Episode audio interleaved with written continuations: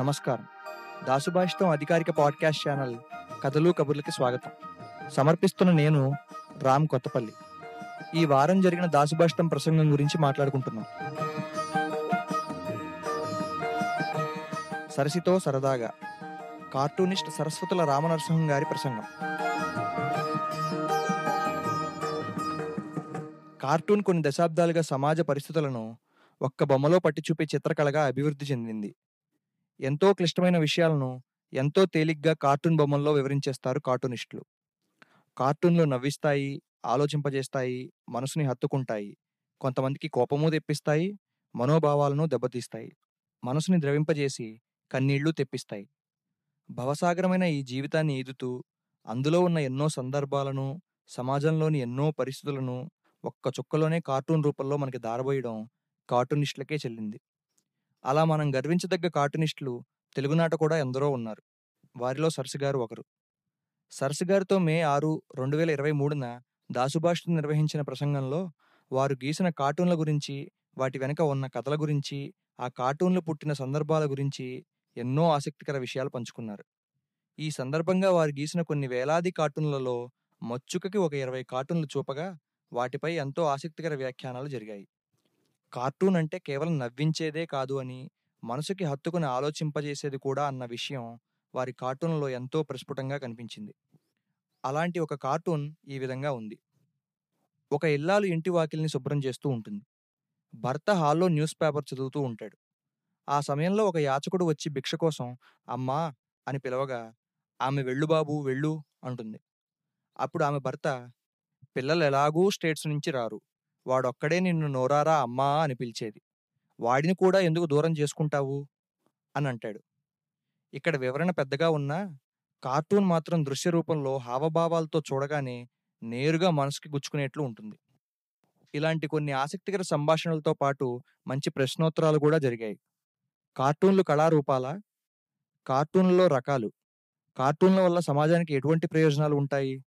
ఒక కార్టూనిస్ట్కు ఉండవలసిన లక్షణాలు ఏమిటి? మీకు బాగా నచ్చిన వర్ధమాన కార్టూనిస్ట్ మరియు యువ కార్టూనిస్టులు ఎవరు? మీ కార్టూనిస్ట్ కెరీర్లో గొప్ప గౌరవం ఆనందం కలిగిన ఒక సందర్భం గురించి తెలియజేస్తారా? సుప్రసిద్ధ ఆర్టిస్ట్ బాపు గారికి మీకు ఉన్న అనుబంధం వారితో మీకు ఉన్న అనుభవాలు తెలియజేస్తారా? వంటి ప్రశ్నలకి చాలా ఆసక్తికర సమాధానాలు ఇచ్చారు. బాపు గారికి వారికి ఉన్న అనుబంధం గురించి కొన్ని సందర్భాలు వారి మొదటి కార్టూన్ పుస్తకానికి బాపు గారు వేసిన కవర్ పేజీ మళ్ళీ మళ్ళీ నాలుగు సార్లు మార్పులు చేసి ఎలా ఇచ్చారో చెప్పారు. కార్టూన్ల వల్ల సమాజానికి ఎటువంటి ఉపయోగాలు ఉన్నాయో ఒక నిజ జీవిత సందర్భం వివరించి చెప్పారు. ఓసారి సచిన్ టెండూల్కర్ క్రికెట్లో అద్భుతమైన ప్రతిభ కనబరిచినందుకు గాను ఒక విదేశీ కార్ల సంస్థ ఆయనకు కోట్ల రూపాయల విలువ చేసే కారును బహుమతిగా ఇచ్చింది. ఆ కారును భారతదేశానికి తీసుకురావడానికి కోటి రూపాయల పైనే ఇంపోర్ట్ ట్యాక్స్ కట్టాలి.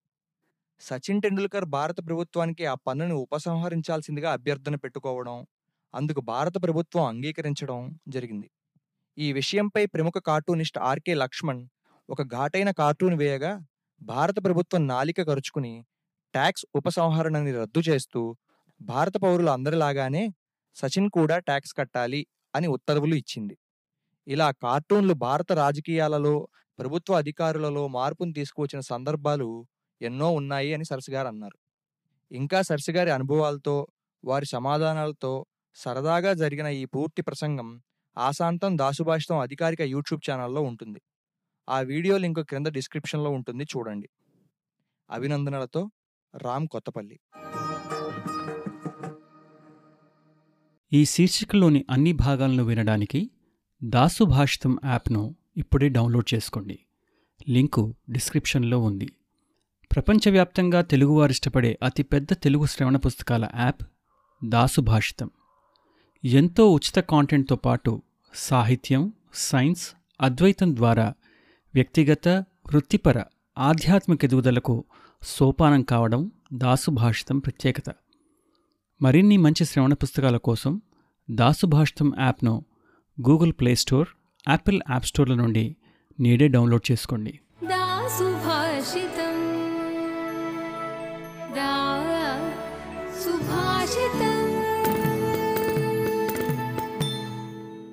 दासुभाषितम।